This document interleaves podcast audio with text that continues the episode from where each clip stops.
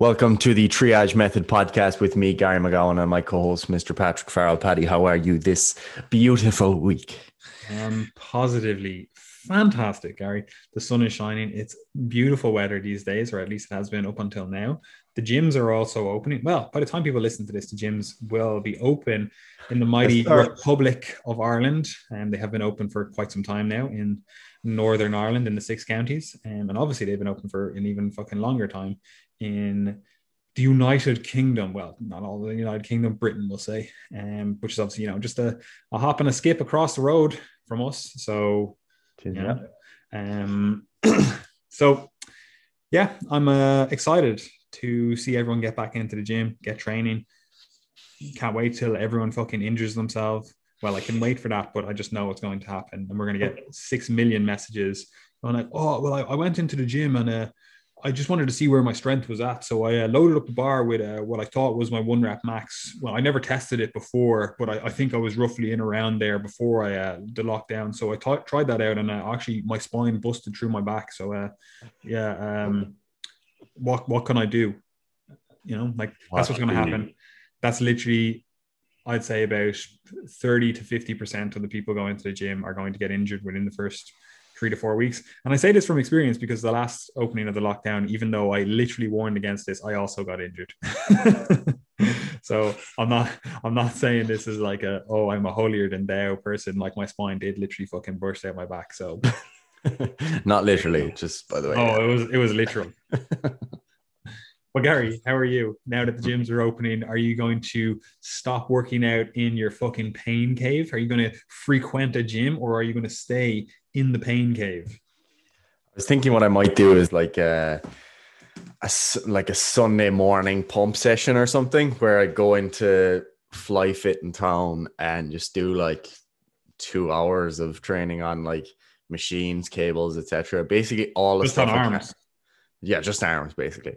So all the stuff I can't do during the week, and then the rest of the week just stay here. So I'm not sure. Uh, FlyFit isn't too expensive. I think it's like 25 or 30 a month, which is very reasonable to be fair. So even if I went once a week, it's like, yeah, that's reasonable enough, you know. Um, so might do something like that. But other than that, I'm going to be, you know, continuing to train here.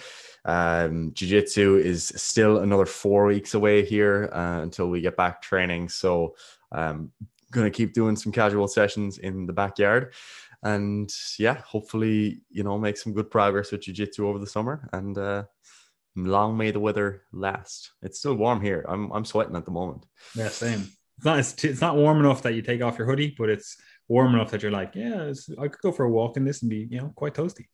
Um but anyway look here we're not talking about the weather. We're not here to talk about gyms opening up. We're not here to talk about any of that fucking shit.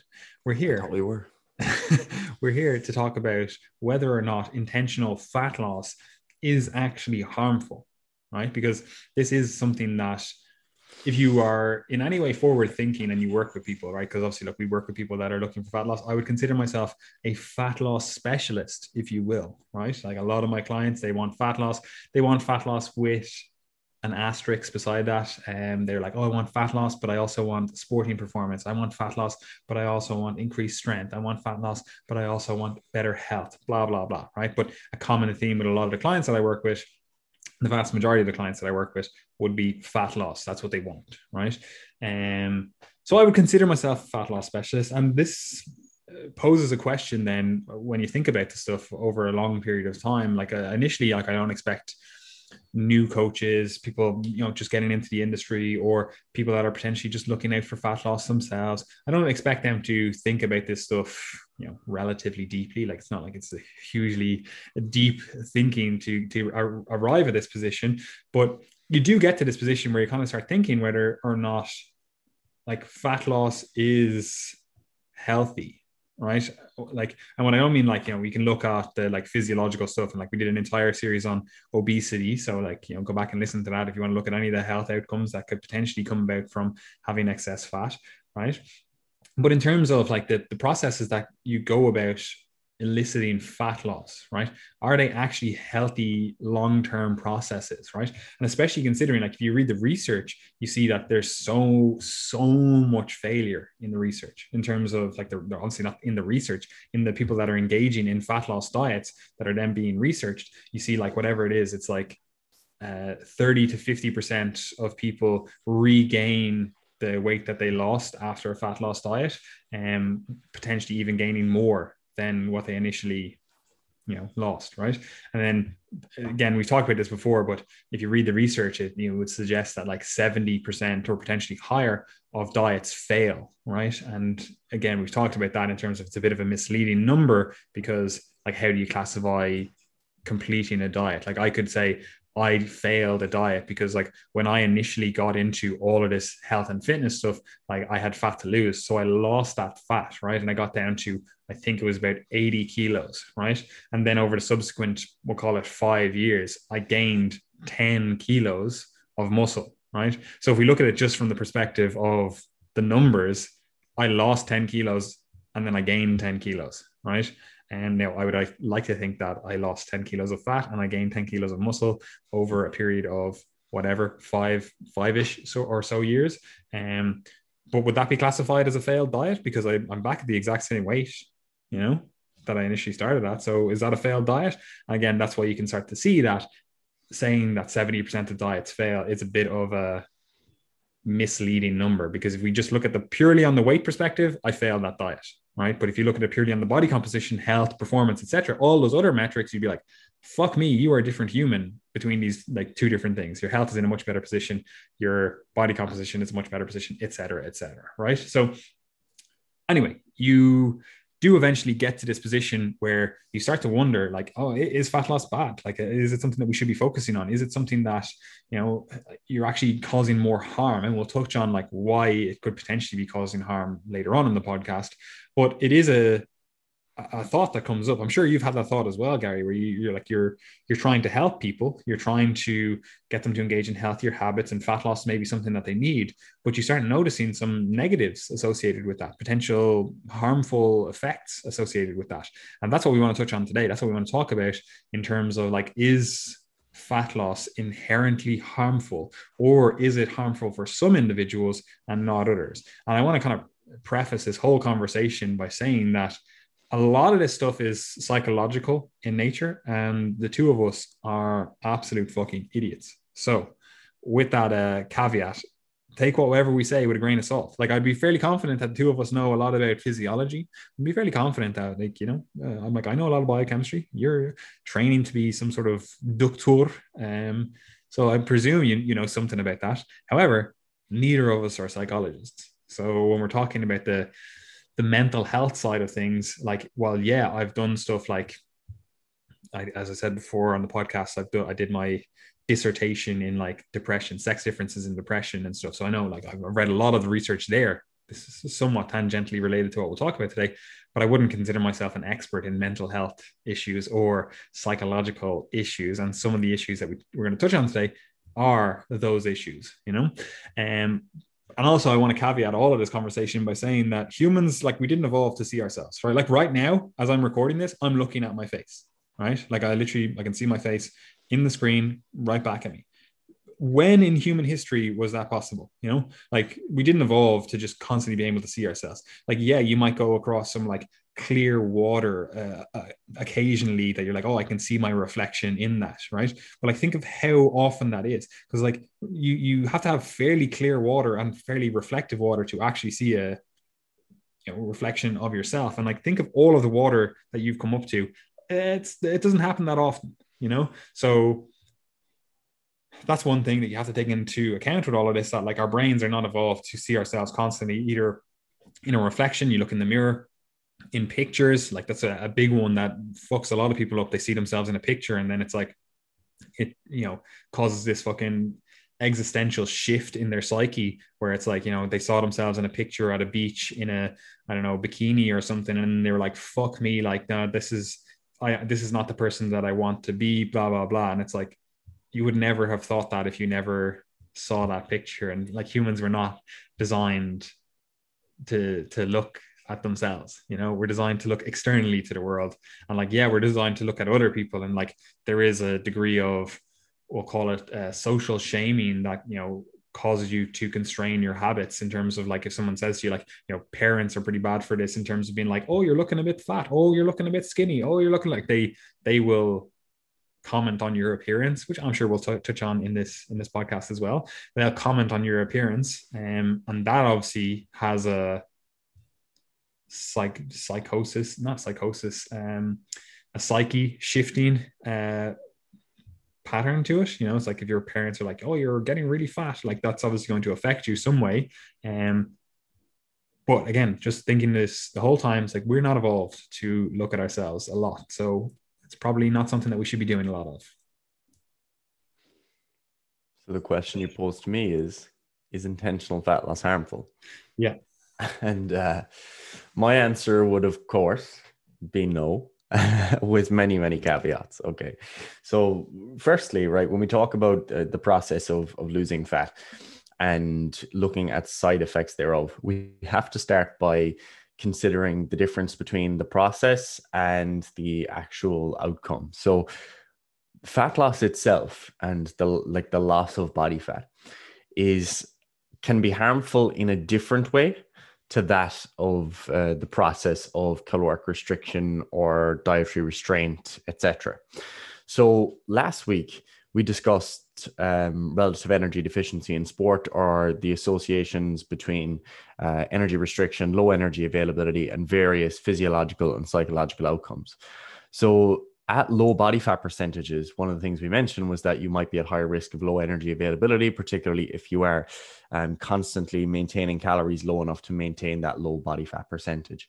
So there are, you know, physiological effects of being at very low body fat that can be unhealthful for sure. But when people talk about the harm associated with the process of intentional fat loss, it's very rarely with reference to the loss of fat itself being harmful. Okay. Um, there are cases where that is true, uh, particularly where uh, weight loss is unintentional or the result of an underlying disease process, which we will get to. Uh, but for the most part, for the vast majority of the population, considering that somewhere between 60 and 70% of developed uh, nations are, or people in developed nations are overweight uh, or obese, you know, the, the process itself or the outcome itself of less body fat is rarely going to be harmful. Okay. Now, with that said, when we look at the process itself, the process itself obviously needs to be some sort of process that produces a calorie deficit or an energy deficit. So there, are many different ways to come at that. But basically, what people are doing is finding some sort of way that they can get their calories um, that they've taken in below the amount of calories that they're expending. Okay. Now, that is an incredibly vague starting point. And if we were to look just at that as our definition, then it would be very easy to see why many different people might fall into the pool of or the, the group of having incurred harm as a result of that because not everyone is going to be approaching fat loss in a smart way. They're not going to be uh, engaging in smart dietary practices. They may not have had adequate screening prior to starting the process. So that then brings us to the question of trying to kind of subcategorize people. Like, how do we know if someone's going to experience harm? What are the harms? What are we looking out for? All these sorts of things. So, firstly, with regards to caloric restriction or the achievement of a calorie deficit, obviously you guys know at this point if you've been listening to the podcast that that could be achieved in many many different types uh, of approaches and we can't just assume that all approaches are the same so for example if we compare someone who is just like adopting some better habits so maybe they used to eat lots of um, coca-cola and they stopped drinking that or they swapped it to coke zero you know they just started planning their meals a bit better learned to cook a bit better and as a result they achieved a calorie deficit all of those things are relatively flexible, open ended, they're very reasonable changes. That will be very different to someone who, say, goes on a diet that is very restrictive on carbohydrates and fats and is based mainly around, like, let's say, plain, bland chicken and green vegetables, which many people do. You know, that's not uncommon. So, those types of two different approaches on either end of the spectrum, you can see are uh, very different. Okay. We can say that they're both fat loss approaches. We can call them both a calorie deficit, but the side effects associated with those are going to be completely different and are also going to vary depending on the individual. So, for example, if you have someone who, let's say, is a competitive bodybuilder, they might be able to, you know, sustain that diet of chicken and green vegetables up to a certain point because one, they're embedded within a culture that generally, you know, partakes in those practices. It's kind of normal. Um, and also there's a defined endpoint. But what you often see is that the disordered behaviors and kind of psychological comorbidities that emerge from that they often they're often it's often delayed so it's often after the bodybuilding competition or photo shoot or whatever that people will begin to experience severe anxiety surrounding food difficulty uh, with impulse control binge eating body dissatisfaction etc because they're now after that goal. Whereas if you had someone else who just uh, just on that as well like some, some of the like whatever you want to call them comorbidities or psychological comorbidities like they're actually lauded. They're actually like, you know, saying, "Oh, this is great, great for you." You know, yeah. we're like, "Oh, like they're they're body checking all the time." They're like, "Oh, I have a little bit of fat here to lose," or they're constantly looking at themselves, constantly doing like, "Oh, I need to get rid of fat here," and like that's seen as a, a benefit. Like if you're like very psychologically rigid and very orthorexic in your approach to the diet, it's like you would be seen as like if you were like yeah if uh, I would say a, a, a, bad bodybuilding coach and you have this orthore- uh, orthorexic client it's like oh all I eat is clean foods. All I eat is like really quote unquote healthy foods. And I, I stick to my calories to within uh, an absolute gram. Like you see people literally like they like you see it we, have commented on it before but you see people like they'll literally have like uh, two or three grams not of the like they'll have like a the weigh like a chicken breast and it'll be two or three grams off it you know and they'll literally cut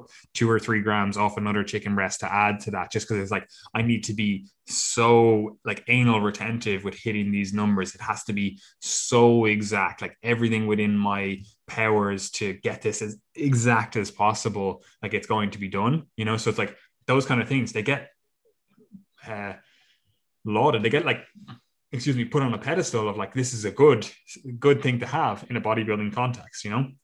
So I just wanted to interject with that and say that like it's not only just afterwards that issues come up. It's like no, during it issues come up, and some of the issues that come up are actually seen as positives in that community.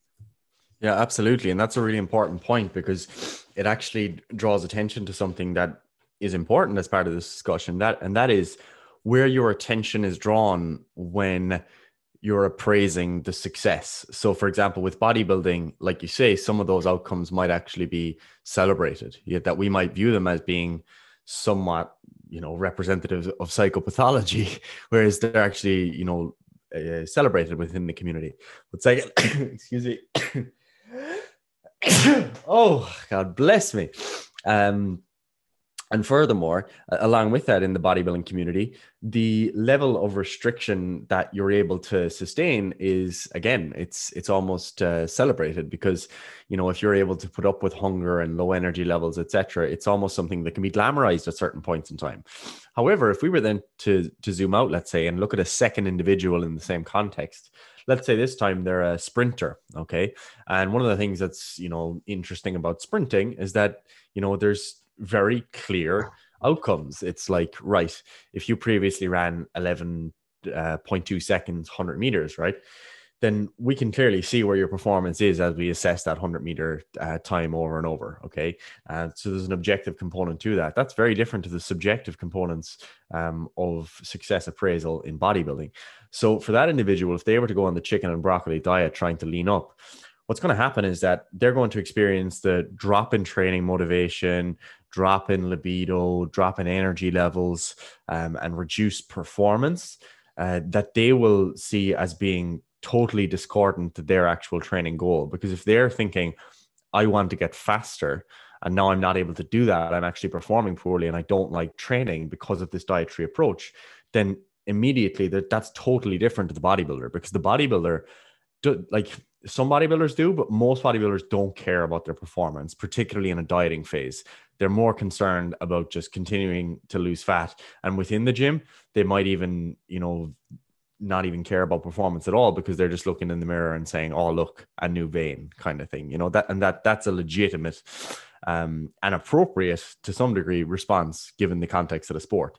Whereas with perform- also just the performance in the gym, it's not not that hard. You know, like I yeah. know always go like, "Oh, I, we're going to fucking war." I'm like, "You're doing eight reps, mate. Uh, like it's literally the easiest of all the rep ranges. You know, like this eight to tw- eight to fifteen is the easiest of all the rep ranges. You know, like you don't get this huge like neural demand and like heavy heavy weight from like the one to five rep range, and you don't get all this like fucking absolutely like muscle blistering fucking pump from having like you know 30 reps to do, you know, you don't get this huge acidosis built up. So it's like you pick the easiest rep range, you know?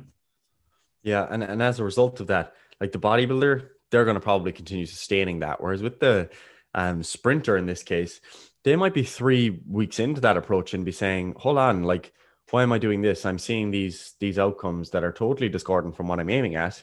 And yeah, my body looks better, but that's actually not where I'm what I'm paying attention to.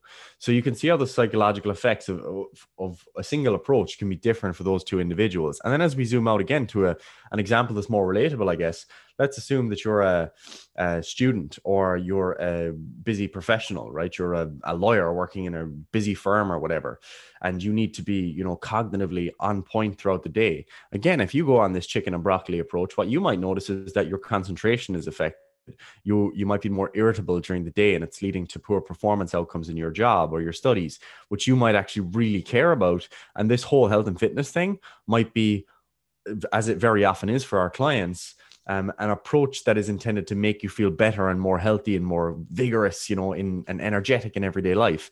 And again, you might look at that two, three weeks into the chicken and broccoli approach and say, hold on, this isn't bringing me where I need to go at all. So again, we can see that like when we're looking at psychological harm or physiological harm, we have to actually ask who first and foremost. So we can't say that there's a specific effects uh, associated with intentional fat loss or a given approach if we're not actually asking who the individual is first and foremost. So I suppose that, that was a, a long-winded caveat, but but very relevant to introducing this discussion.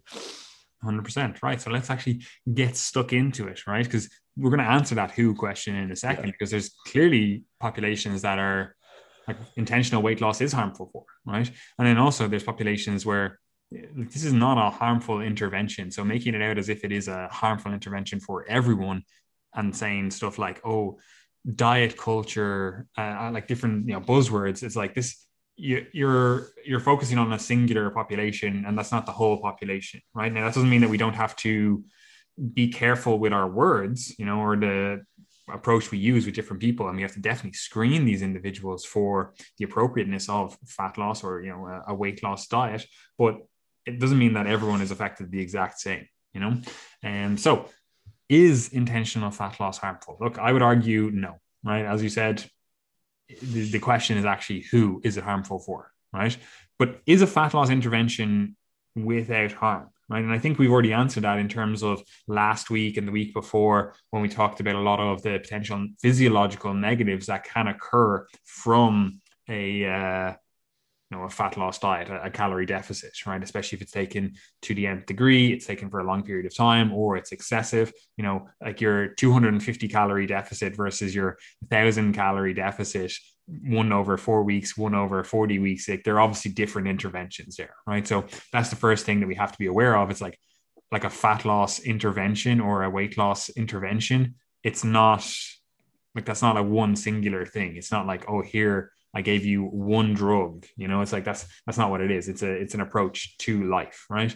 Um, or to living your life at the moment, right? So even that, even with that better understanding, I'm still going to stand by the fact that like intentional weight loss is not harmful in the right populations. There are populations that it is harmful for. However, there are a few things that we want to look out for that could potentially signify that there is harm being done uh, in this intervention. Like you might screen someone and go, okay, look, you are in an inappropriate place to engage in a weight loss intervention, right?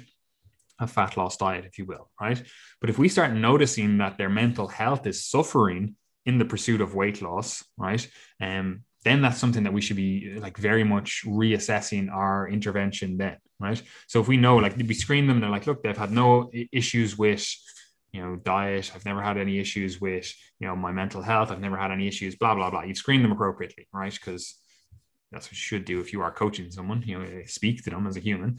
And um, if you start noticing that there are some mental health issues cropping up, you know, and these are you know these really run the gamut of like what could potentially be cropping up. Like you said it could be anxiety could be depression could be you know just uh over focusing on you know specific metrics in terms of like oh the weight on the scale or how clothes fit or, or, how other people view you and like the whole whole host of things right? You need to be aware of that in yourself if you're dieting but then also if you are you know dieting other individuals you need to be looking out for those things right?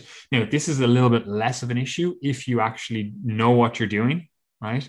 Um, and you also don't do it alone right? Now obviously look we are going to be biased in thinking that the way we approach fat loss or intentional weight loss and the way we coach and stuff is the best method for this stuff. Like obviously look take that take what we say with a grain of salt with that regard because we're obviously biased in that regard. Um but the vast majority of these issues that people have with weight loss diets or fat loss diets or whatever it's because they do fucking stupid things with the diet. And that's not like that's not a, a, knock on them in terms of saying like oh like you're stupid for doing this. It's like no like you've just been given bad information right? Like the stuff that you're you're doing that you think is going to lead to the outcomes that you want it's just bad approaches you know? It's like this, these are just bad. Like these are these were always going to result in a negative. You just have the negative result from or the negative that you've got is a result of that and it's just manifesting it in whatever way that you get that negative result. Again maybe it's a mental health issue maybe it's a you know whatever it is right? Um but regardless of what actually occurred the approach was the reason that it occurred right so that's the first thing like if you are actually going to talk about whether or not a, a weight loss or a fat loss intervention is harmful we have to actually be doing things correctly you know like i'm not going to talk about whether or not uh, an approach is harmful if we're not doing it right. Like that's like saying that fishing is harmful because someone fucking I don't know caught their eyelid in a fishing hook because they didn't do it right. You know, doesn't mean that fishing itself is harmful. You know, it's like the the the the, the act is not harmful if it's done correctly. You know, like people drive cars. People fucking kill themselves in cars all the time. It doesn't mean that driving a car is a dangerous or harmful act. You know, it's that there you can do this wrong. You know, um, obviously, you know, car crashes you know, oftentimes are not their your own fault, but you know what I mean, right? It's like it's not the the act itself. It's not that driving is an issue. It's that this can be done wrong, right? So, are we talking about driving done correctly, you know, or are we talking about driving done incorrectly? Are we talking about the diet done correctly? You know, you're focusing on different things, which we'll touch on later on. Um, or are we talking about what a lot of people do and they just go, oh, it's time to lose some weight. So now I'm going to weigh myself every single hour. And then I'm also going to th- try to eat as minimal calories as possible, you know, and I'm also going to only eat foods that are on this like good and bad list. You know, it's like only the good foods. I only eat those. I don't socialize anymore. And like you engage in all of these objectively bad habits in this pursuit of like, how can I get myself to be as small as possible? How can I eat as little as possible? And what seems to be, how can I isolate myself as much as possible? You know, it's like that's not a good approach. It was never going to lead to good outcomes. Like, yeah, you might get some initial weight loss, and you might be like, oh, the weight loss intervention was a success because you got down to some predetermined weight. It's like it was still a bad approach. It was always going to fail because that's not a sustainable approach. And like, yeah, okay, you're probably going to have to do things that are a little bit less uh, sustainable at certain times. However, your overall approach should be something that builds to a, a, a, bigger health and fitness nutrition paradigm in the long term rather than just like, oh, I'm going to try eat three seeds and an apple per day uh, to sustain me to get this weight loss. You know, it's like that's it was always going to be bad. So, do you have anything to say on that in terms of like a good approach versus a bad approach and the whether or not one or one or the other is harmful. Yeah, so I mean, when we look at good and bad approaches, I think that very often it's easy to take the outlandish examples and you know say like you said like i know why you're saying it but like right three seeds in an apple clearly a bad idea. But then like what's what's the good? Because i think that's where more confusion lies because i suppose like if you've been around the fitness space for a while you'll have heard of the concept of of flexible dieting. You know it's been popular now for a decade or two almost.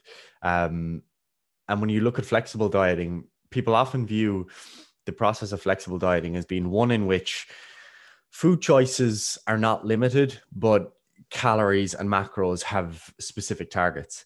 And just because you are adopting a flexible dieting approach in which you know all foods are accessible does not mean that you're actually exhibiting flexible dietary control because what you're actually doing there is still potentially being very rigid um, and potentially applying a lot of dietary restraint. Because what people will often do is, let's say they're set their calories to 2200 per day, and they literally need to aim for 2200 every single day. They're very rigid with that, regardless of appetite, regardless of internal hunger cues, um, regardless of changes in activity, social events, etc. Then that still involves a lot of dietary restraint. And that can potentially be higher on the you know that spectrum of more harmful to less harmful approaches because of that dietary restraint. That would be different to someone who, say, um, has a calorie target, but let's say it's a range. They have plus or minus 250. Um, they're not too stressed about specific macronutrients. They might try to hit their protein, but they recognize that, you know, if a social event comes up, they've got some flexibility. It's fine, you know, and they don't get stressed about it. They're not worried too much if weight increases one day or their calories are up one day. They focus more on the weekly average, etc.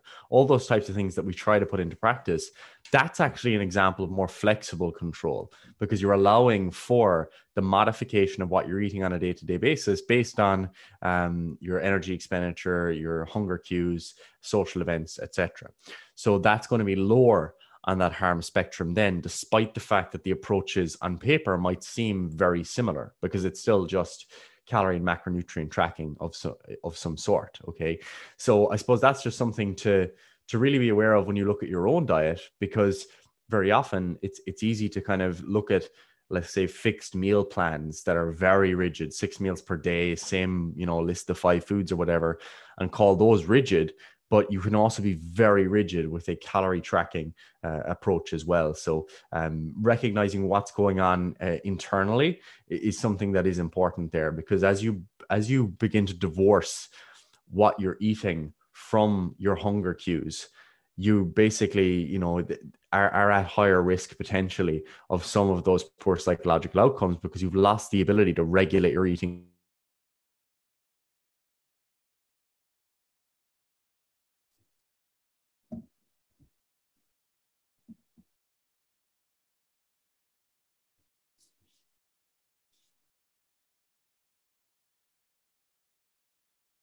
Fast for the first 16 hours of the day and then binge in the evening. But once they hit their specific targets, they're happy. But again, that's anyone on the street could tell you that's probably not the best approach, and uh, we would we would agree with that. So just recognizing there that uh, dietary restraint um, is not necessarily just equal to a meal plan, and that you could be practicing so-called flexible dieting while still being very rigid uh, with that dietary restraint. One hundred percent. Um, and again, it, like it, it's always so hard to talk about this topic because then you basically have to do this whole entire discussion of like what is good dieting? Like how do you do things effectively? Yeah. and like like there's a million caveats. Yeah literally there's so so much to dive into this. And it's like you need to actually educate people on good dieting which is what we hopefully are doing with the podcast and all the media that we put out and all the kind of stuff. But uh, that's another discussion.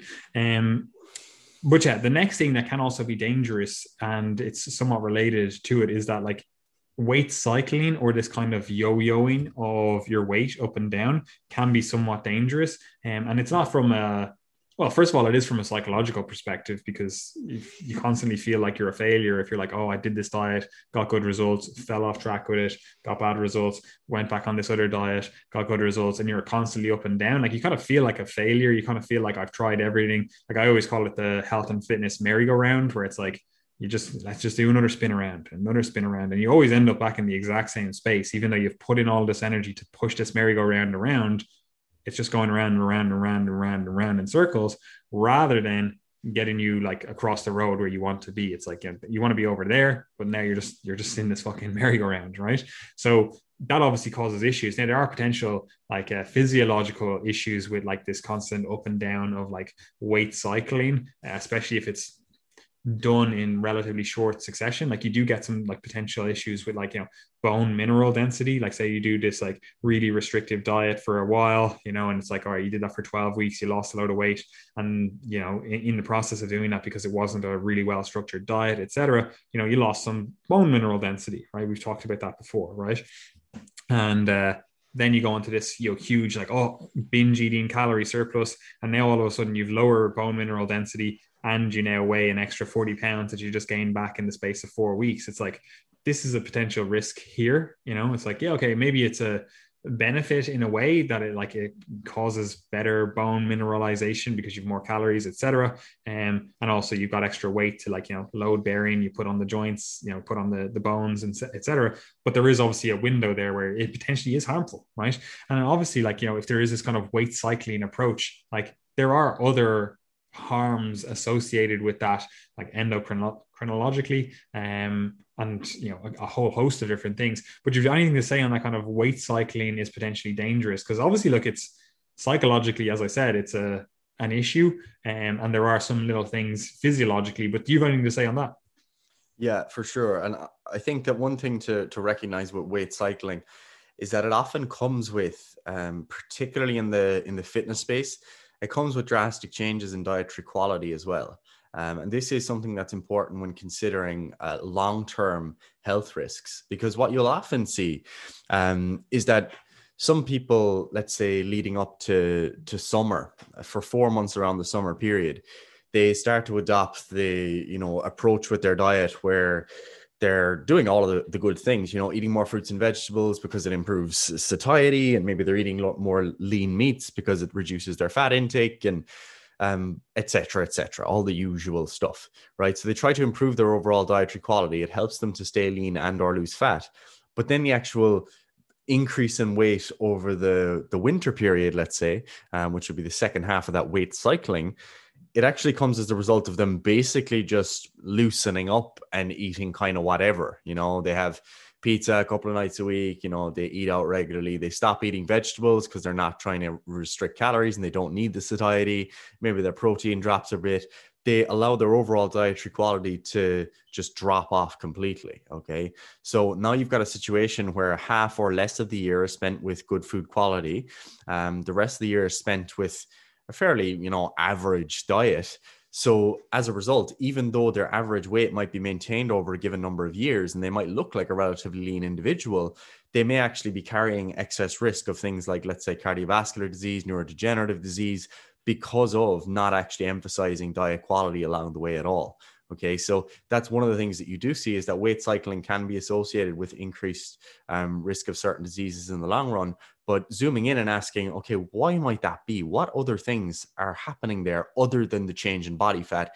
And if you're someone who has struggled with weight cycling in the past, I think you'll appreciate that very often it's it's not a very deliberate, you know, approach where you just slightly change your calories, but your diet is really good quality all the time. That's very rarely the case. Um, yeah, like we're, we're, not, we're not talking about this like, you know, cut and bulk approach that like people do, like, you know, slowly cut down, slowly bulk up. And it's like, yeah, you're still eating relatively the, the same kind of foods. Oftentimes weight cycling is like you said, it's like, I dieted down for 12 weeks and then I fucking blew back up in four weeks and then my diet was crap yeah. and was whatever, you know? Yeah, absolutely. Because, and I mean, that's the vast majority of the population. Like, that's the important thing to note is that most people, and I never expect it to be like this, by the way, most people are not going to be perfectly tracking their calories and keeping their nutrition perfect all the time while measuring how much they're gaining exactly. Most weight gain is non intentional um, or it might just happen as a byproduct of just enjoying food for a given period of time. Okay. So just recognizing that when you're considering your own approach is really important because what I don't want people to take away is that, oh, weight cycling might be harmful. Therefore, I should not go through these phases of, you know, cutting down and, and then slow gaining because like that's so controlled. It's not what, what you're actually looking at when you look at the epidemiology of weight cycling. 100% right so i think we have, that's addressed the next thing then that like obviously look with intentional fat loss there are there are issues around we'll call it weight stigma you know and this is this is something i'm going to put body image issues as well into yep. this um i'm going to just lump them two together although there are like clear differences. Um, but in terms of like weight stigma, like this is I don't even mean like you know cultural weight stigma in terms of like you know the way other people view yourself view you right? But it's also how you view yourself right? And that's why I wanted to lump like body image issues in with that as well right? And like obviously these are we'll call them psycho-cultural issues. You know it's like your own psychology the larger societal psychology the larger societal culture. And um, but these like this is a a bigger discussion. Like body image issues are not going to be solved just by going like, oh, we should never lose fat, right? Like that's that's the most childish uh, thought process going. Like thinking that like, well, first of all, it's a, it's relatively childish process to think that like, oh, I have these body image issues. Uh, losing fat will solve all those body image issues. You know, it's like yeah. it's not necessarily going to be the case, and we'll talk about that later on. Um, but having the opposite thought process is also you know relatively childish. Thinking that all body image issues will be solved by just saying that oh we should never lose fat. I'm like that literally solves nothing. That literally you're like someone's coming to you and they say oh i have these body image issues because i don't like the cellulite on my legs. I don't like you know my love handles. I don't like the fat on my arms whatever right? Um, and then going like all right, we're not going to do any intentional fat loss. You have body image issues, and I just don't, I don't think body image issues are solved with fat loss, right? Like that doesn't help that individual. Just saying, like, just canceling fat loss interventions, you know, it's like that doesn't help. Right now, obviously, and we'll talk about this later on. There is more to it than actually to actually helping someone with body image issues like that, because oftentimes, like losing fat is not going to solve those body image issues, right? So that is when I, when I think of like is uh, a weight loss intervention or a fat loss intervention harmful, I do think of body image issues, but I'm not like we need to cancel fat loss and that'll solve body image. You know, it's like that's that's not the way this works, right? And um, like will like having like will if, if you lose weight, the way to frame this and to kind of understand this better is like just ask yourself this question: like will losing weight lead to better confidence and better self-image? You know, like for you right now right? Just think about that. And if you think, yes, it will, why? Like, why do you think it will? Like, what part of that leads you to believe that it will? Because for some individuals, it 100% will. You know, like I've had individuals before that are like, oh, I don't feel confident wearing, you know, clothes, a t shirt, whatever, because my gut sticks out, right? Like they're literally, they've let themselves, you know, they busy work period, kids, family, whatever, right? They're like, oh, my, my, my gut sticks out in my clothes. I just don't like the way it feels. I don't like the way it looks. I was I was very confident previously when I didn't have this gut. You know, I'm like in that case, I'm like, look, your body images body image issues are probably going to be relatively fixed by just losing the weight you know it's like this is the this is the intervention that's going to help you right like we can do other stuff and we'll talk about that later on in terms of like helping confidence um but like your issues stemmed from gaining this weight, gaining this belly fat that you don't like, right? It stems from not feeling confident in your clothes as a result. So losing the weight is going to fix that, right? But if you come to me and you say, Oh, yeah, I've always had body image issues. Ever since I was a teenager, I just didn't like the way my body looked. I didn't like this. I've been different sizes. I've been leaner. I've been fatter. I've been muscular. I've been whatever. And like my body image issues were still there. I'm like, how do you think like changing your body composition right now is going to help with your body confidence, with your body image issues. It's not, right? So there's clearly a delineation here. There's clearly like differences in terms of who we're talking to, which again is something that we need to constantly come back to. Like, who are we talking to? Who as an individual? Like, what is this intervention going to do for them? Right. And in the larger discussion, because I know you want to jump in with some body image stuff, Gary, but the larger discussion as well of like this kind of weight stigma. I'm like, yeah, look, culture should change to a degree uh, in terms of thinking like you know there's nothing wrong with people that are fat. Like there's, there's literally nothing wrong with having body fat.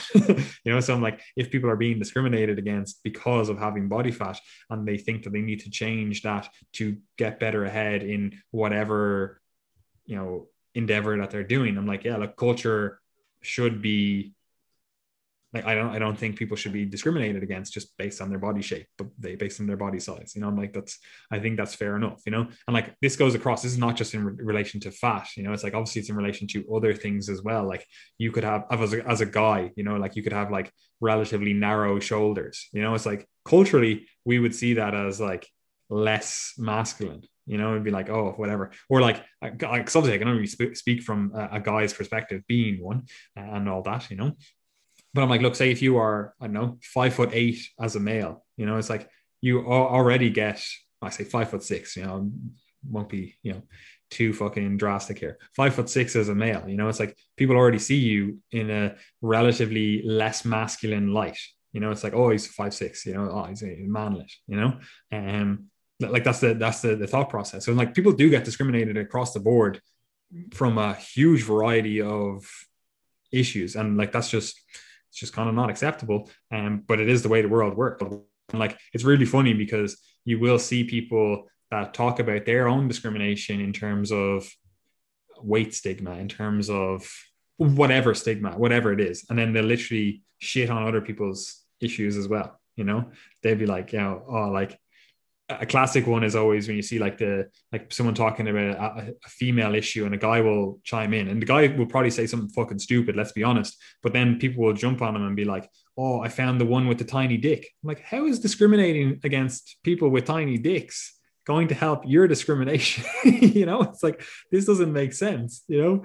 Um like it's like why are we discriminating on people's bodies? Like let's let's get rid of that from the cultural zeitgeist. Like let's stop talking about people's bodies. They're just not interesting you know? Um but anyway gary do you have any thoughts there? Yeah for sure. Like i mean the thing is like you actually you cannot get rid of all discrimination or stigma unless you decide that everything is equal and that there are no differences between categories. Because if you accept that there are differences and there's some sort of hierarchy, then as a result, you have to be able to discriminate in some way. And like personally, I think it is better, like, and this is a personal view, to be leaner, stronger, and more muscular than to be fatter, weaker, and less muscular for me as a male. That's my perspective on life. Like, you can't necessarily tell me that that is wrong. I have plenty of justifications as to why being more muscular and strong is actually a better thing. And therefore, I have to be able to discriminate based on that. It doesn't mean like the the term discriminate in the way I'm using it is like to be able to decide between different things and put them in some sort of order. And for me personally, if I am able to, you know, build muscle or be stronger, I view that as better or more virtuous for me personally than the opposite. Now, like that's my personal perspective. Not everyone is going to agree with that, but I think that ex- expecting to erase all discrimination or stigma is is just unrealistic. You know, that's some sort of utopian vision that just doesn't exist unless we're going to say that absolutely everything is equal. That's just silly. Okay. Now, with that said, the effect of stigma and discrimination in the most conventional sense of the word um, is often it, it often goes against what you would want if you actually did um, discriminate. So what I mean by that is right. If I choose to say that people getting people getting leaner and being healthier uh, is a good thing, I prefer that to people being less healthy.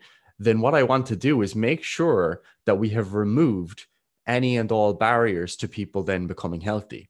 So that would include if someone is has obesity and they're in the gym, I want to accommodate them 100%, make sure they're comfortable in that environment. If anyone is giving them shit, like get that person out of my gym. You know, I have no time for that because that's actually in line with the ability to discriminate between healthier being better than being less healthy, that that's a more desirable ideal. And that's similarly when it comes to healthcare, that people are not discriminated against in terms of uh, that that doctors are you know prejudicial against people with obesity in terms of writing off their symptoms let's say as being just secondary to obesity when they might have an underlying health problem.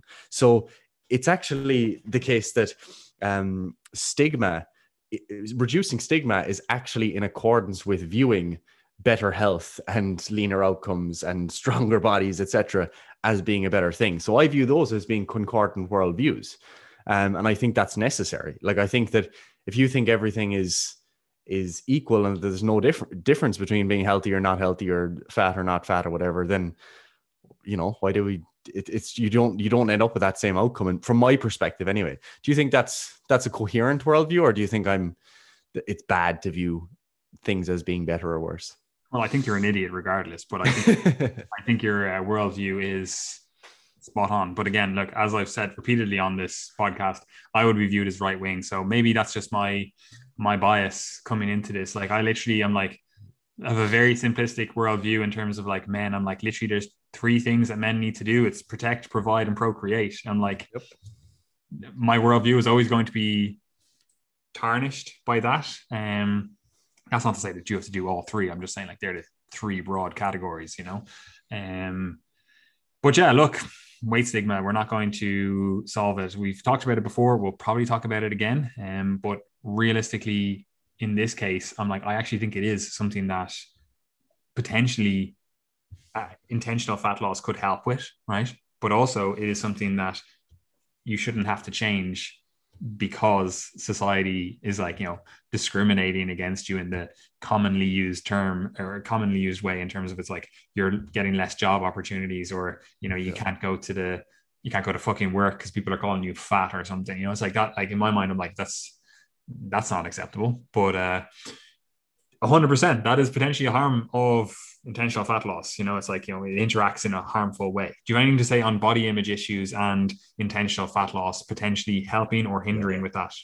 Yeah, yeah, no, this is actually really important. And I, I went in a tangent, never got back to this part of the question. But um, yes, absolutely. So one of the things I've I've been doing more and more often over time is trying to kind of screen for those body image uh, concerns in advance prior to someone engaging in in fat loss or even in weight gain. Um, and this is something we we always ask about in our initial screening questionnaire. We have a series of questions related to this. But recently, when speaking to clients, I've been putting more emphasis on actually having them discuss it and really flesh it out a bit more. You know, so for example, I had one client sign up this week and they were actually trying to gain weight long term, but their history um, provided me with information to suggest that this person had been cycling their weight quite a bit over time. They'd never really committed to a proper chronic weight gain period. And this was potentially due to discomfort with gaining a little bit of body fat. So, having those discussions, even in a weight gain context, can actually give you information that informs your approach going forward. And with regards to intentional weight loss, uh, and and body image specifically um, understanding you know the the why there is really important so for example if someone is is thinking that once I get leaner and I improve my body image, that's going to improve my overall well being and solve the problems in my life. Like, I think that's a big ask. And that's why I like to ask people, you know, what else are you aiming at? You know, what what are you doing with your career at the moment? You know, how are your relationships? How are things with your family? You know, what what are you aiming at over the next five years, etc. That they're not getting so caught up in ignoring those things and just focusing all their attention on their body image as some sort of i don't know meaning or purpose in the meantime that's something that that that's really important in there too. So obviously if someone is clearly very uh, straight in saying like you say all right I, just want to get leaner um i kind of feel crap about the belly that i've put on and i just want to lose it that's very reasonable stance for me. If someone is saying if, if i'm looking at someone and they're already you know pretty lean and they've been lean for a number of years and they're telling me you know oh i just want to you know get my waist uh, to be you know much smaller. I want to lose a few more inches off my waist and i want my my calves to be uh, thinner and i want my arms to be slightly bigger. And there's all these specific concerns. I'd be but far who, more concerned who wants their calves thinner? That's disgusting.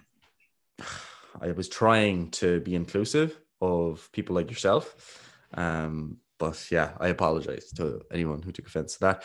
Um, but but yeah, I, I mean, yeah, diet, dieting, intentional weight loss could potentially improve body image for the very simple reason that you're actually objectively changing your body, you know. Um, but it can also lead to a comparator that can exacerbate body image long term. And what I mean by that is that anyone who has been really lean like has gotten their abs to the point where they've got veins and stuff like you you recognize that from there on you're never going to feel lean again. like, unfortunately, once even if you get to the point where you still have visible abs, but those veins are gone, you know, they're not popping as much. You now have a new compar- comparison. That n- new comparison is you at your leanest. And as a result, there will be a period of time where you do feel fatter, even though compared to the rest of society, you'd be considered to be extremely lean. And right and now, literally what I feel. I literally am feeling that exactly that feeling right now. Like I'm sitting down, probably around 10 to 12% body fat, right? Like obviously I've been much leaner, striated, nearly, well, nearly striated glutes, you know, proper fucking lean, right? Yeah. Um, and right now I'm sitting down and there's just a little bit of belly fat just on the lower abs, you know, it's just pushing into my waistband. Yeah. And I'm like, oh, look, I'm fat. Uh, I'm fat. But objectively, like I stand up, I have a six pack, you know? So anyone else looks at me and they go, Jesus, like you're in fucking great shape. So like, this is the exact type of person. Like if I was to go to Gary and I was like, Gary, I need to, you know, I want to gain muscle. I want to really like push muscle gain, but like I'm already feeling excessively fat here. Like, you know, like I, I can't gain a single fucking micron of fat. I just, I absolutely can't, you know? And um, like you need to dig deeper with that, you know? Yeah. yeah. And I mean, personally, like at the moment, I'm deliberately gaining weight. And as that process unfolds, body fat comes with it. And I don't like gaining body fat, you know, but I accept it as a trade off. So it doesn't necessarily improve my body image, but what I do over what I've done over the years is try to, and this is something I really work on with clients, is getting them to recognize that the grass is always greener on the other side and to write out a table of the pros associated with being leaner and the pros associated with being less lean or at a heavier body weight. And w- when I look at that that column um, for being at a heavier body weight, you know, more strength, uh, less hunger and cravings or more ability to engage in social events, um, filling out my t-shirts more, ass looks bigger in jeans, you know, all those sorts of things. They're all positive outcomes. So then I might look at the other column and say, oh yeah, like when I'm leaner, obviously it it feels a bit better to look in the mirror, you know. Um, I you know might feel like um more confident in myself, or I might like the fact that my face gets leaner and I can see my jawline, etc. But there's po- positives on both sides and the key is to know that and to not get so caught up on the ones that are on the other column that you constantly allow yourself to be in a position where regardless of what weight you are you want to change your body image because that happens especially with guys um, when they diet down and they get lean and suddenly their sleeves don't fit their they're not hugging the sleeves anymore their arms like they start to think, oh God, now I look like I don't even lift. You know, I thought I was going to be happy once I had my abs, but now I have no arms. So you're always losing basically. And I think if you're aware of that, uh, it, it does make things easier. 100%. Right. But anyway, look, body image discussions are a larger discussion overall, but it is a potential issue with intentional fat loss, yeah. but I actually don't think it's an issue with intentional fat loss. I think it's just an issue, full stop. You know, just full stop. That's it. Regardless of you know what, what, our approach is at the at that time period, right? But then I also want to touch on right because look, that's some very superficial stuff, right? Um, even though like the podcast has already been like whatever forty minutes or whatever it is right now. Um, and the thing that we need to touch on is like who is it harmful for? hundred percent or relatively a high percentage, right? like it's obviously not harmful for everyone, right? I think we've established that, right? There's clearly issues that can be solved by fat loss, right? Like if you have obesity, I'm like, sorry, like fat loss is probably going to solve a lot of the issues that you're presenting with, right? And um, if you have like risk of heart disease, whatever, there's potential your rationale for a fat loss intervention, a weight loss intervention, right? But who is it directly harmful for, right? Because in my understanding, the people that it would be harmful for, and I'm interested to hear your perspective because I already know all my own thoughts. Um, but the people that I would think it's harmful for would be children, right? Like I'm like, there's potential risk there, especially in developmental periods, and like we don't want to have like intentional calorie insufficiency. Now, obviously, look, if the mm-hmm. child is obese and they have like metabolic or cardiovascular complications as a result of that, it's like you know, it's a it's a it's a trade off. But as a general rule, like intentional weight loss in children that aren't overweight, obese, I'm like, it's probably not great, right? Um, like as I've said before, like I used to box, and I know all the people that boxed with me, like, and they, you know, did weight, like, uh, obviously there's weight categories in boxing, and they did like, you know, caloric restriction. Um, they all ended up like smaller than their brothers who didn't do that. You know, so it's like that's you. You, you might be willing to do that with the the trade off at the time, but then when you're five five inches shorter than your your brothers who didn't do that, it's like that's something to be aware of, right? Um, the elderly as well. You know, there's potential risk, like direct risk with you know weight loss interventions in the elderly, um, people with cancer, you know, or any other disease slash illness. You know, there's potential harm there for intentional fat loss, um, and obviously, and we've touched on it before, like people that have we'll call them psychological issues, um, either directly related to um, like body image, directly related to like nutrition, health, fitness kind of stuff, but also potentially in other avenues, you know, like maybe not depression. Well, it depends on what the etiology of that depression is, but like if we're lowering inflammation through some fat loss, that could potentially help with depression. But as a general rule, like for all these other ones, it's like, you know, if you have a mental health issue, it's probably not the right time to be engaging in fat loss. Like it can help, you know, um, but for some individuals, it just it is a, a negative. Now, I have a few clients that have depression, and getting fat loss has helped them, you know, and that's true a variety of vectors in terms of like you know better exercise capacity. They enjoy exercise. They enjoy being able to socialize. They'd be like blah blah blah. Like there's other things going on as well to that, right? Um, and then obviously just related to the the illness one as well. Like I would consider even though it's you know not the actual question we're asking, but like unintended weight loss without like clear rationale, like I'd be I would see that as a an issue, right? Like even if you're just a quote unquote normal person, you're just doing your everyday life, and then all of a sudden you're like, oh, I lost ten pounds. I'd be like, right, well, did you do anything to do that you know? And they're like oh no i didn't do anything. I'm like well that's that's something we need to look into a bit deeper. Like is there something metabolically going wrong here? Is there something hormonally going wrong here? Has your lifestyle dramatically changed? Like what's the the reason for this? Because you might be like right actually i wanted to lose 10 pounds. I feel great. It's like that's fantastic. That's secondary to my concerns here because the concerns i have is like if you don't know what's occurring and what's happening here like what's to stop another 10 pounds being lost or another 20 pounds or 30 you know it's like we need to actually look into this a little bit deeper to actually see what is going on. So it isn't the case that you basically just waste away to nothing and then find out that you have like i don't know hyperthyroidism or you have some sort of fucking cancer or you have something fucking going on underneath the hood you know? Um but what are your thoughts there gary? Who is intentional weight loss harmful for?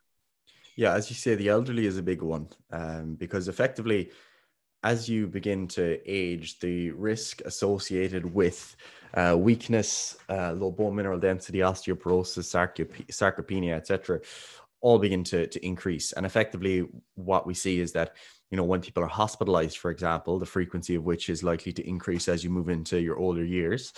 Uh, they begin to, to lose muscle mass, lose body weight, and effectively having more of a reserve there is actually generally going to be to be helpful because you've got less or you've got more to lose and thus more of a reserve okay um, so that's something that is important as you consider elderly populations that and additionally i suppose another important thing there is that when we're considering obesity associated risks they're effectively cumulative lifelong exposures. So, for example, if you're 20 years old and you're obese, then you're dealing with the cardiometabolic risk factors associated with that for the next 60 years or so. Whereas if you're already 75, um, and let's say life expectancy for 75 year olds is 87 years old, then you've got 12 years um, remaining. And as a result, it's not so much cumulative exposures that we're as concerned about at this point, uh, but rather uh, the presence of acute illnesses or events um, that could lead to, to your death uh, in a shorter period of time. So there's actually different concerns there. So uh, treating obesity as aggressively uh, in the elderly population might be less of a concern. Um, and generally, people do lose a bit of weight as they age anyway. So um yeah that's a that's a big population. And and i suppose understanding as well that weight loss is actually one of the kind of key red flags uh, that will be looked out for um, in illness presentations is really important. Because for example if you signed up with with triage even and you tell me that uh, you know you've had back pain um, but you've also had you know unintentional weight loss of 20 pounds in the last three months that you didn't mean to lose I'd be really concerned there. You know, I'd be worried that that could be something more sinister and we'd be looking to refer you on. Um, so that's important is that weight loss can sometimes be a signal of underlying illness, uh, particularly if unintentional and if associated with other um, symptoms along with that. So yeah, just just recognizing that clearly uh, it's not always a good thing in those cases. Um, other than that, look, there's many many different um, illnesses in which intentional weight loss might not be a great idea uh, for you. Any disease that involves a loss of muscle mass, as it is, then intentional weight loss, particularly if not um, if not undertaken with resistance training and high protein diet, um, is going to potentially be harmful. So, uh, yeah, and I mean, obviously, when we're looking at intentional weight loss, more um, disorders closer to the eating disorder end of the spectrum, like anorexia nervosa, bulimia, etc. They're obviously areas as well where we'd be concerned about intentional weight loss. And even in those who just have a history of those conditions, I'm always more careful um, with screening uh, for for engaging in any sort of weight loss. And even if they're not on all the way on that end of the spectrum, if someone tells me that they've got a significant body image history, significant history of binge eating, etc., and never any formal diagnosis, again, I'm more concerned about intentional weight loss potentially being harmful in that case because they may actually pre- be presenting to a personal trainer to ultimately facilitate something that's unhealthy. Um, and to, to kind of guide them along the way and let them know that what they're doing is actually a good idea when in fact they mightn't be disclosing all information about how they're feeling psychological comorbidities etc so they're the big ones that come to mind for me initially anyway. 100% yeah. Um, so look for some people intentional weight loss fat loss whatever you want to call it can be harmful right? So there's no no way to discount that you know that it, it is the case. However we didn't just say everyone in that category, you know, and that's that's oftentimes put a, a, across by certain populations of people like trying to educate, quote unquote, educate people on, on intentional weight loss or fat loss and the negatives or positives associated with that. Um, however, it really depends on the individual because I know there are individuals out there that don't potentially fall into a category of the elderly, cancer patients, you know, whatever. There's no illness present or whatever. But for them, intentional weight loss is going to be harmful. And what I mean by that is like there is some sort of underlying or potentially non-underlying, like it's you know just present uh, mental health issue that is going to be affected by weight loss or intentional weight loss, right? Like one of the things that I always look out for is like people that get caught up in the scales you know, like just looking at the scales or any other metric, like even like this kind of uh, idea of like healthism, like chasing um like numbers on like a blood panel or whatever. You know, it's like if someone is exhibiting thoughts that they're like, oh, all I care about is this the scales number, you know, uh, or I'm like, oh, I need to be as small as possible on the scales, or I need to chase this blood blood metric. Like I want my LDL below fucking one. You know, it's like like if we have someone that's coming to us and they're literally like very much chasing a number or very much looking at external metrics rather than diving deeper in terms of their their actual underlying thoughts about this or their underlying rationale about this, and it seems to be very much a uh, an obsession. I'm like, we have some sort of eating disorder here, well, well, health disorder here, like there's some sort of mental illness here that needs to be addressed. Like this is not going to be addressed by achieving that number because all that happens then is like we achieve that number, like we get them to 60 kilos on the scales, right?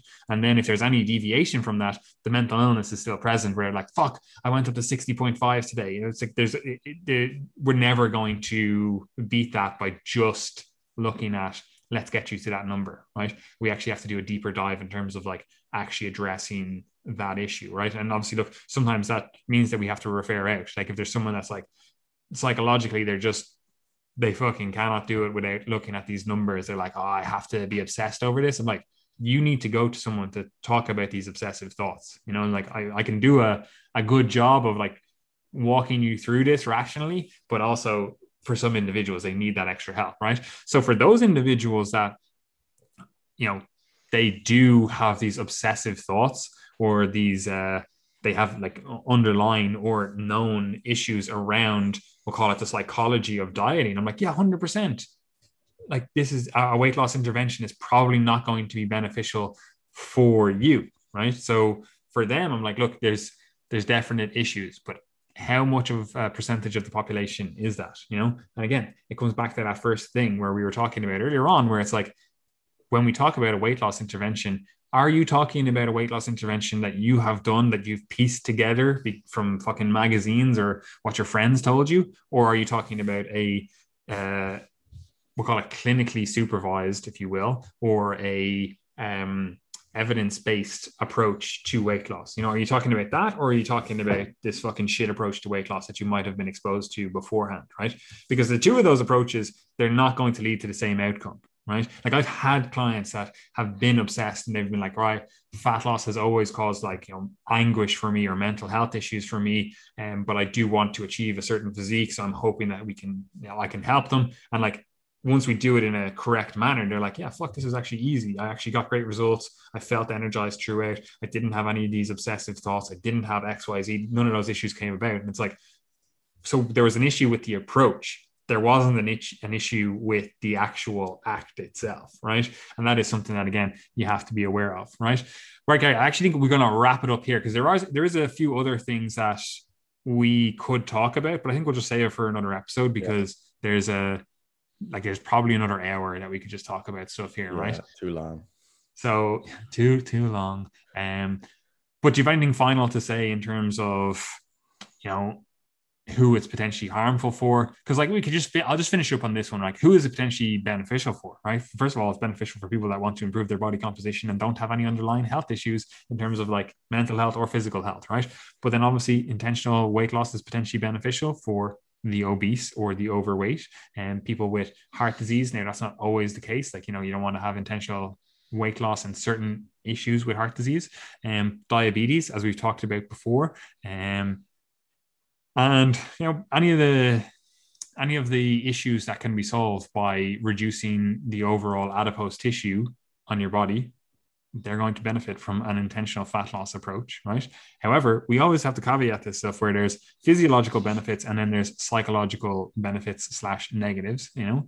Um, and for some individuals, they physiologically might benefit from a fat loss approach, but psychologically, they're not in a good place to actually go for that. And again, this isn't a case that you just say, oh, well, then we just don't engage in intentional fat loss. Like we can still engage in healthful habits 100%, but I would rather see you actually solve those mental health issues that you have that prevent you from like losing weight. You know, it's like that's not a way to live. Just brushing that under the the rug and just being like, oh, I can never lose weight now in my life. I can never change my body composition because I have a mental health issue. You know, it's like that's that's not empowering. Like there's there's no in no way that that is empowering. That is just leading you to I have this issue. I'm going to lock it in the closet over there, and I'm never going to look at it. You know, I'm never going to engage in habits that make me look at it. I'm like that's that's not beneficial. That does not lead to you being a stronger individual. Like 100%, you can still engage in helpful habits and you can get great results overall, but we still have that fucking skeleton in the closet that, you know, potentially in the future is going to come out. Like you're going to step on a scales, someone's going to make a comment, someone's going to, like something else is going to happen that triggers that. And if you've never dealt with it and you've just been keeping it in the locked in the closet for a while, it's going to come out. Right. So that is, in my mind, I'm like, that's, that's a band aid approach. It's not a, a cohesive long term approach to dealing with if you do have we'll call them mental health issues if you do have um, an issue with your overall thoughts around your body composition or your approach to health fitness diet training whatever like we want to build a, robu- a robust human. We don't want to leave you in a situation where you, again, have these issues. They're just locked in a closet. And like, we need to deal with these. Like, that's why, for one thing, I'm like, I'm not a fan of people saying, like, oh, we should just throw out the scales. I'm like, why are you fra- afraid of a scales? Like that, that should not, it literally tells you your relationship with gravity. It shouldn't impact your relationship with yourself. 100%, we might need to do a period of time where we step away from the scales. You're too obsessive over it, or it has too much weight in your life. But it's not a great approach to never be able to step on the scales ever again. Like you're actually afraid of that, you know? Like if someone was like, I'm afraid of oranges you know i can never have an orange in my house you know it's like you would be looking at that person going like what what the fuck do you mean it's just an orange right it's not like they're allergic to it or anything you know so it's like why are you afraid to just a tool? Like, are you afraid to afraid of forks, afraid of knives, afraid of like whatever? It's like, why are you afraid of a tool? Let's get rid of that fear around that tool because it doesn't actually impact you in as an individual, your overall cohesive, you know, body and mind, right? And so I'm not a fan of just being like, yeah, let's just throw out the scales. They mean nothing. It's like, yeah, they are meaningless, but let's actually use them as a tool for what we actually want, which is potentially manipulating body composition, potentially manip- manipulating weight, getting into like a, a, healthy range for this individual. Let's not actually be afraid of them, right? And um, Nick, I, I, don't know if you are still there because your screen is black. Yeah, my camera's frozen, but I'll leave you close this out because I'm going to wet myself. Uh, nice, uh, right? Thank you very much for listening, guys. Hope you enjoyed. Speak to you next week. Fantastic. Right. So as Gary is gone now, his camera is supposedly broken and he is currently wetting himself, apparently. Um, that's the podcast. Um, you can find us in the usual places. You can find us and all the links below. If you're interested in coaching, this is the last week of coaching that we have available. So don't come back to us in like a month's time and be like, oh, I really want to get coaching now because we, as we've been saying for the last while, like coaching is closed for the summer. We have well, relatively in excess of clients. Like we have a few spaces available. So if people are wanting to jump in, they need to jump in now. Um, like you can put a deposit down, you can whatever, and we can start you later on. But like we're not going to be accepting clients until September, October timeframe. You know, so if you have goals, jump in now. And now I know everyone is probably starting back in the gym. One thing I will say is, you know, just take it a little bit handier this week. You know, dial it back a little bit. Don't be, you know, going excessive with things. Like as I said at the start, like I busted my spine up the last time, and um, a relatively freak accident, but it's because my body wasn't prepared. Um, so don't fall into that category again. Like just take it handy, even if you're like my ego starts igniting, and I'm like, yeah, I can go for some heavier weight. Like just keep it relatively handy for the next two to six weeks, and just slowly, slowly ease back into this stuff. Like just don't injure yourself. It's just not, it's not beneficial for your long term progression, and it's also really not fun to be like, oh yeah, I injured myself and now, after waiting whatever a year to get back in the gyms, I'm going to have to wait another couple of months. You know, it's like, it's just, it's not great. Right. So take it handy, take it a little bit slower. Um, and as I said, you can follow, find all our stuff, all our social media, etc., in the links below. You can follow us there. If you are listening to this on a platform that allows ratings, reviews, that is always beneficial. And if you are not, the other thing that's always beneficial is that you share it on your story, tag us in it and we'll reshare it. Um, but that kind of stuff really does help get the the word out, uh, word out even. Um, so if you haven't done that and you would like to support the podcast in some way, that does really help. Anyway, I have nothing else to say. I hope you all enjoy the week ahead.